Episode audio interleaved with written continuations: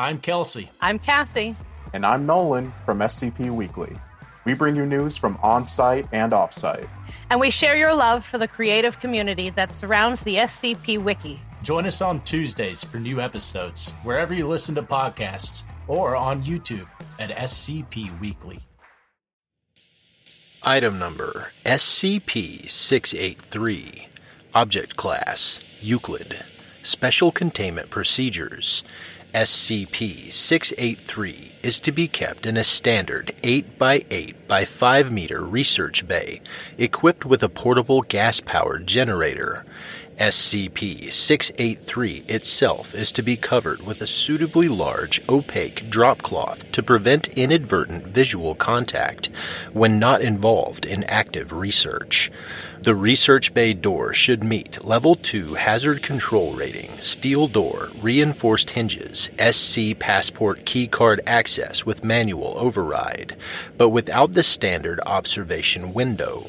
Video surveillance is restricted to this exterior door until testing is approved for recorded viewing of SCP 683. No guards should be posted unless approved by Level 3 or higher administrative staff, again to prevent possible inadvertent visual contact. No food or drink is permitted within 20 meters of the containment area. SCP 683 is currently held in Research Bay Zingibur 4 at Site 19 under these conditions. Description SCP 683 consists of two objects SCP 683 1 and SCP 683 2. When its unique properties are activated, it will produce samples of SCP 683 3. SCP 683 1 is a white 1953 Crosley Shelvador brand refrigerator showing moderate external wear. Internally, SCP 683 1 appears clean and well maintained, regardless of contents, results of testing procedures, or deliberate attempts to soil it. SCP 683 1's power cord terminates in an unknown plug configuration that has proven incompatible with modern outlets. Foundation electrical engineers have constructed an adapter, inventory control code 19 ALIS 683 7, allowing SCP 683 1 to run via a standard gas powered home generator, which is used for all testing. When supplied with electrical power, SCP 683 1 functions adequately as a refrigeration unit. SCP 683 1's unusual properties will function with or without electrical power, but when power is provided, instances of SCP 683 3 produced do not appear to decay or spoil as long as they are kept within the unit. SCP 683 2 is a child's age approximated between 5 and 7 years, drawing on a standard 8 by 5 inch by 11 inch white paper, oriented as landscape, and affixed by unknown means to SCP 683 1's exterior. SCP 683 2 appears to have been created with pencil and felt pen, showing evidence of moderate water damage at some point in its past. The drawing depicts a mountainous exterior landscape with an anthropomorphic sun, a house, a well, a dog, various vegetation, and a central figure which appears to be wearing a chef's toque any person either uttering disparaging remarks about SCP 683 2 or attempting to remove it from the surface of SCP 683 1 begins to incur damage to both internal organs and skin musculature upon ingesting any food item. The damage manifests as the excision of tissue from various locations on the body equal in mass to the food ingested. This effect ceases once the victim has ingested 0.42 kilograms of food and an equal amount of tissue has been excised.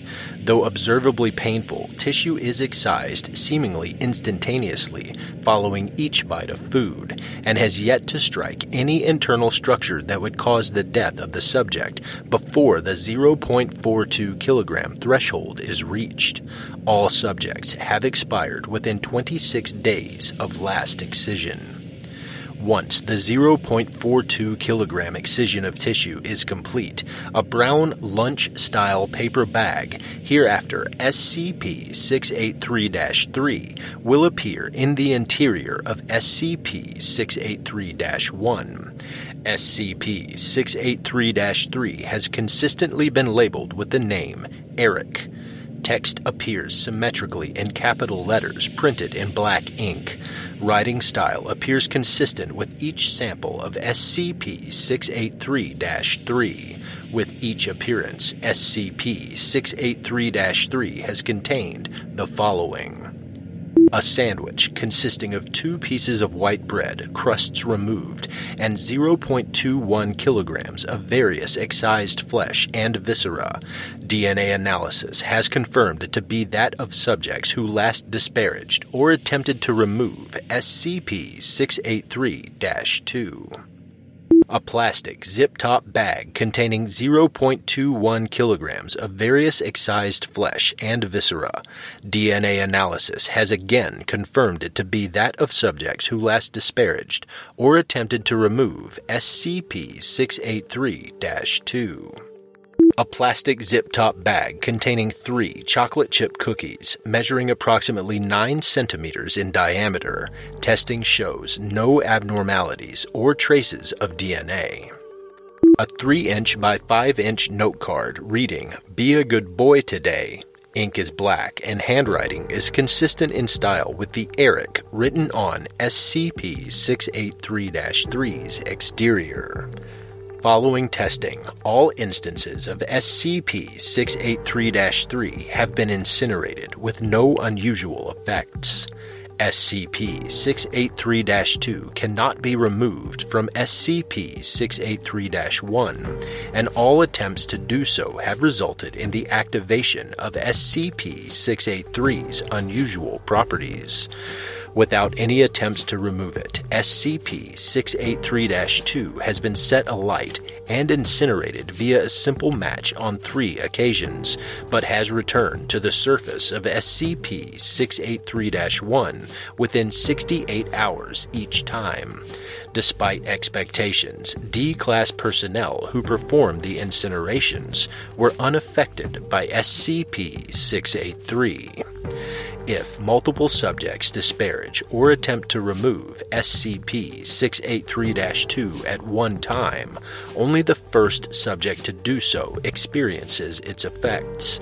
No further subjects can be affected until production of an instance of SCP 683 3.